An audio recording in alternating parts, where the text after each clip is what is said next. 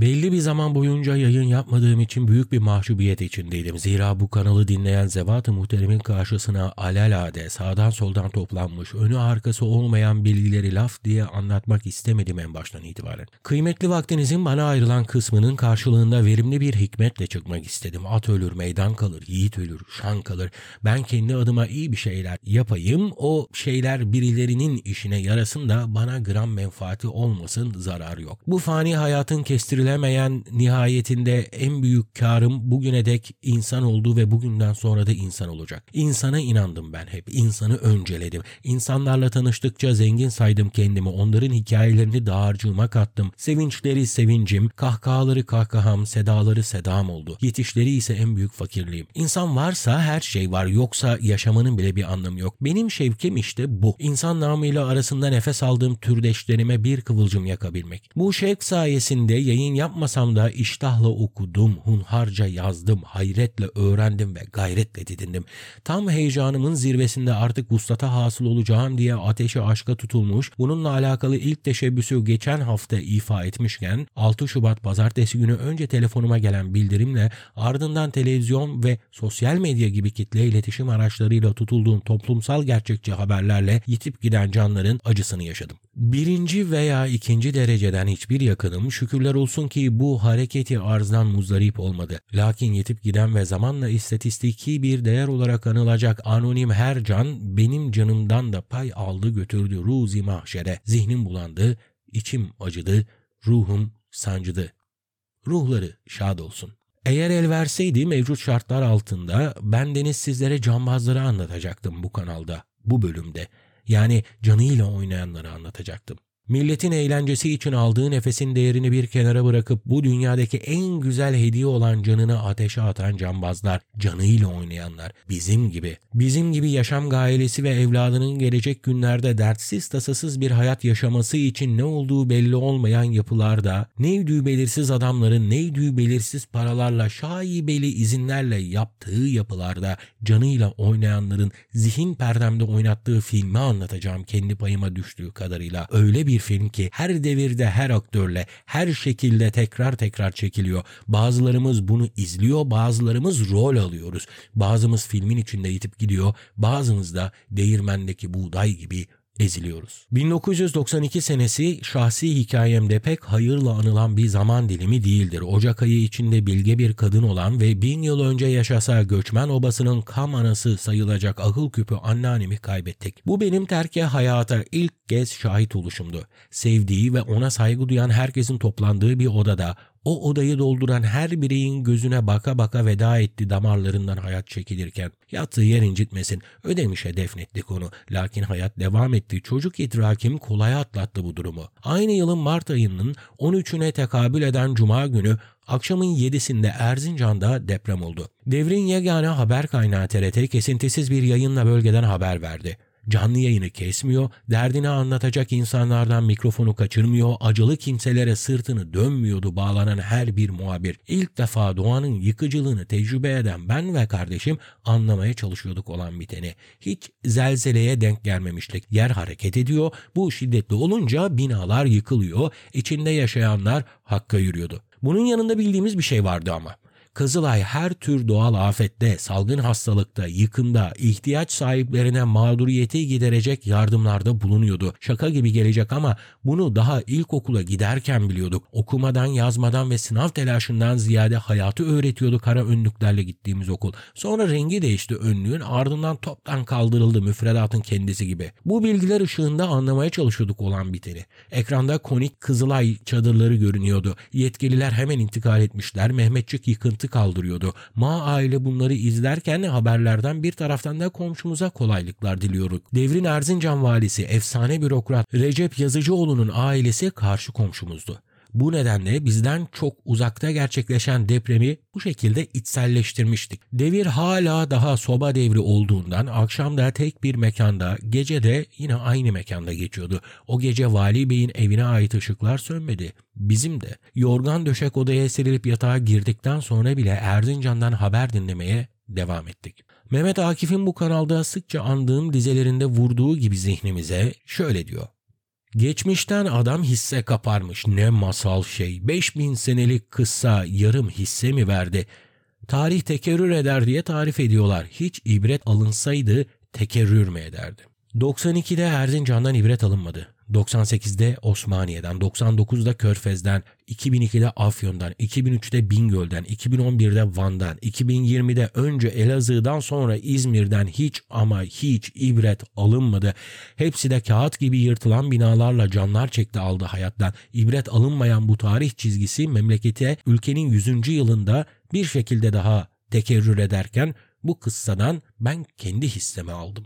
6 Şubat günü 11 yaşındaki kızım kendi odasında bu nümayişten azade kılmaya çalıştı kendini çalıştı ama ne çare hem ben hem eşim elden bir şey gelmemenin verdiği vicdan azabıyla tüm günü olayın detaylarını öğrenmeye çalışarak geçirdik. Zira bu memlekette benim çocukluğumun TRT'si artık yoktu. Gün nihayete erince, göze uyku yer edince kızım dedi ki bu gece beraber yatalım. Kızım olmaz odam var filan hak getire. E o zaman salonda kendime yatak yaparım ben dedi. Siz de kanepede uyursunuz. Çözümü kendi adına bulup huzura erdi hanımefendi. Neticede yerde serili bir yatak, işgal edilmiş iki kanepe ile evin salonu koğuşa çevrildi. Bir saat geçti geçmedi, küçük hanım uykuya yenildi. Refikam Hazretleri de o yana doğru meyletti. O esnada bir dejavu hissi geldi kondu zihnime. Yahu ben bunu yaşadım dedim. Bu açıdan bakarsak bir his değil bizzat gerçeklikti o an aklımdan geçen. 31 sene evvel çoluk çombak koğuş gibi bir odanın içinde yorgun gözlerle uyumaya çalışarak memleketin doğusunda yaşanan depremde kar kıyamet hayata tutunmaya çalışanları izleyip güzel haber bekliyorduk. 31 sene sonra bu kez sahnelenen oyunda çocukluktan ebeveynliğe terfi etmiş bir şekilde çoluk çombak koğuş gibi bir odanın içinde yorgun gözlerle uyumaya çalışarak memleketin doğusunda gerçekleşen depremde kar kıyamet hayata tutunmaya çalışan insanları izleyip yine güzel haber bekliyorduk. Ben ve benimle ortak paydada bu travmadan nasiplenen her vatandaşın kaygısı ibret alınmayan tarihi olaylarla tekrar tekrar aynı acıları yaşamak. Lakin gelecekte de pek bir umut ışığı görünmüyor affınıza sığınarak. Ve görünüyor ki maalesef bu memleketin evladı ismi meçhul bir şekilde değirmen taşını andıran yıkıntıların altında buğday gibi ezilecek ve felaketten azade kalan fertler de yaşamaya utanıp haline gizli gizli şükredecek. Peki neden? Neden inatla kadere bağlanan acı tecrübeleri tekrar tekrar yaşayıp duruyoruz? Neden hayatımızın değerli olduğunu, yaşadığımız sürece bu güzel ülkenin değerine değer katmamız gerektiğini idrak etmeden meçhul bir zamanda terk edeceğimiz hayatımızı önemsiz bir paçavraymış gibi madrabazların eline teslim ediyoruz? Kelamullah'ın defalarca tekrar ettiği nasihati dikkate almadan neden akletmiyoruz? İlla ki o kısa sürelerle bizi titretip kendimize mi getirmesi gerekiyor? Ve illa ki o kısa lahza ihsanın bitiminde hayat gailesiyle canlarımızı hiçe saymamız neden elzem?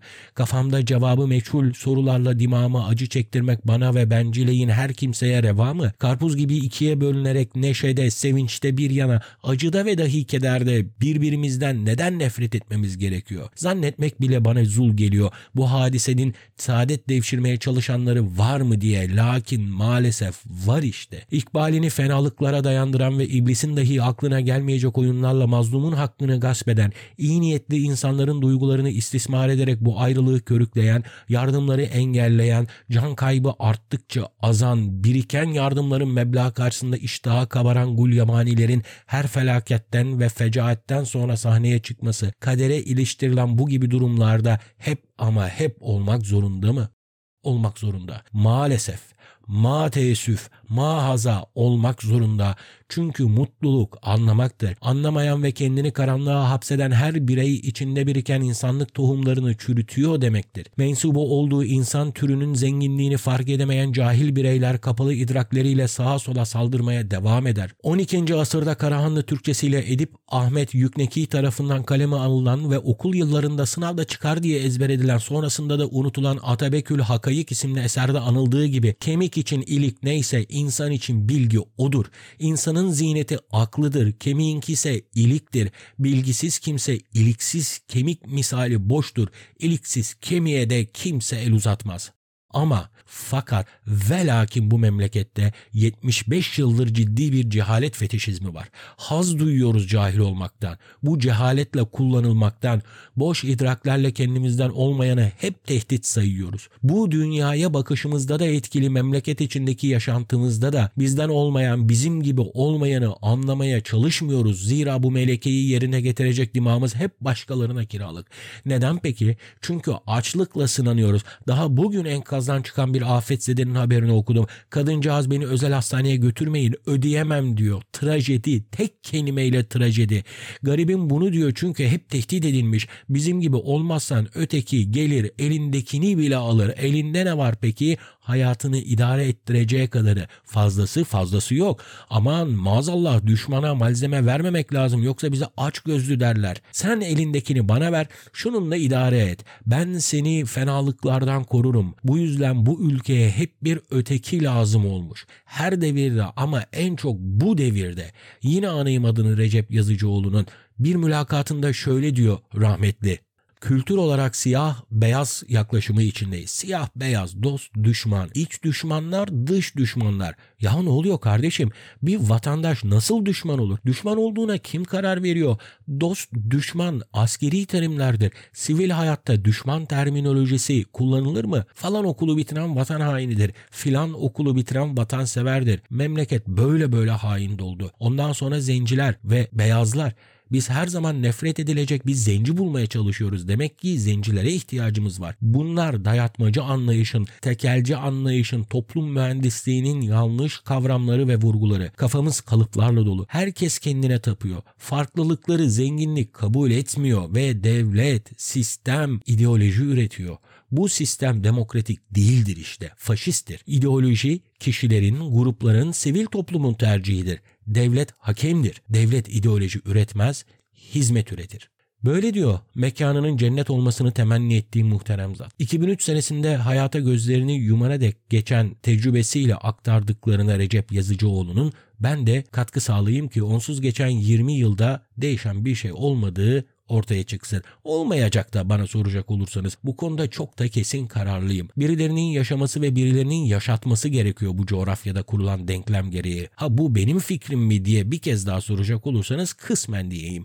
Ben sadece ölüleri dinliyorum. Kıbrıslı Zenon'un nasihatı gibi. Kısıtlı ömrümün zekatı bana benden sonraya elimde ne kaldıysa aktarmayı öğütlüyor. Bu kaydı ne zaman dinlersiniz bilmem. Ben mevcut halimi arzu hal derdindeyim. Çünkü susmak artık acı veriyor. Parça parça yazdığım bu metnin bir kısmını geceyi güne deviren bir zaman diliminde kaç yılında yapıldığını bilmediğim betonarme bir yapının ara katında yazıyorum. 30 meslektaşımın cam verdiği bir otel odasında da yazabilirdim. Çoğu da arkadaşımdı. Bir gün önce yakın zamanda rehber olacakları için sosyal medyada paylaşım yapıp heyecanlarına arkadaşlarını ortak ederken şimdi onların yokluğunda acılarına ortak oluyor sevdikleri. Ne için, kim için? An itibariyle hayattaki tüm birikimim olan kitaplarıma bakıyorum. Bana en büyük hazzı veren dolma kalemlerime ve o kalemlerle dolduracağım defterlerin sayfalarına bakıyorum. Bilgisayarıma, okuma lambamın ince ışık huzmesine. Kaç gündür bu birikimi düşünüyorum. Şimdi deprem olsa ne olur?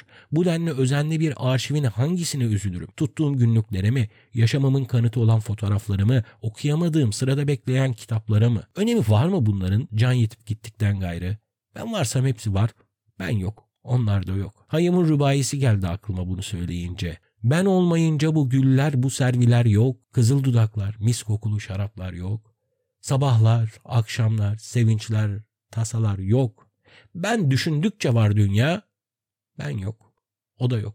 Ama işte varım. Kanlı canlı hayattayım. Ben varım ve düşündükçe sabah da akşam da sevinç ve tasa da mevcut. Ket vuramıyorum zihnime bunların varlığına dair derdi, tasayı düşünüyorum. Sonra sahip olduklarıma, aileme, itibarıma, yaptıklarıma, arkamda saniyesi atan saatin tiktaklarına, ne vakit geleceği meçhul ecelle nihayete erecek hayatıma odaklanıyorum. Ne getirdim, ne götüreceğimden çok asıl kaygım olan insanlığa neler katacağımı bulmaya çalışıyorum.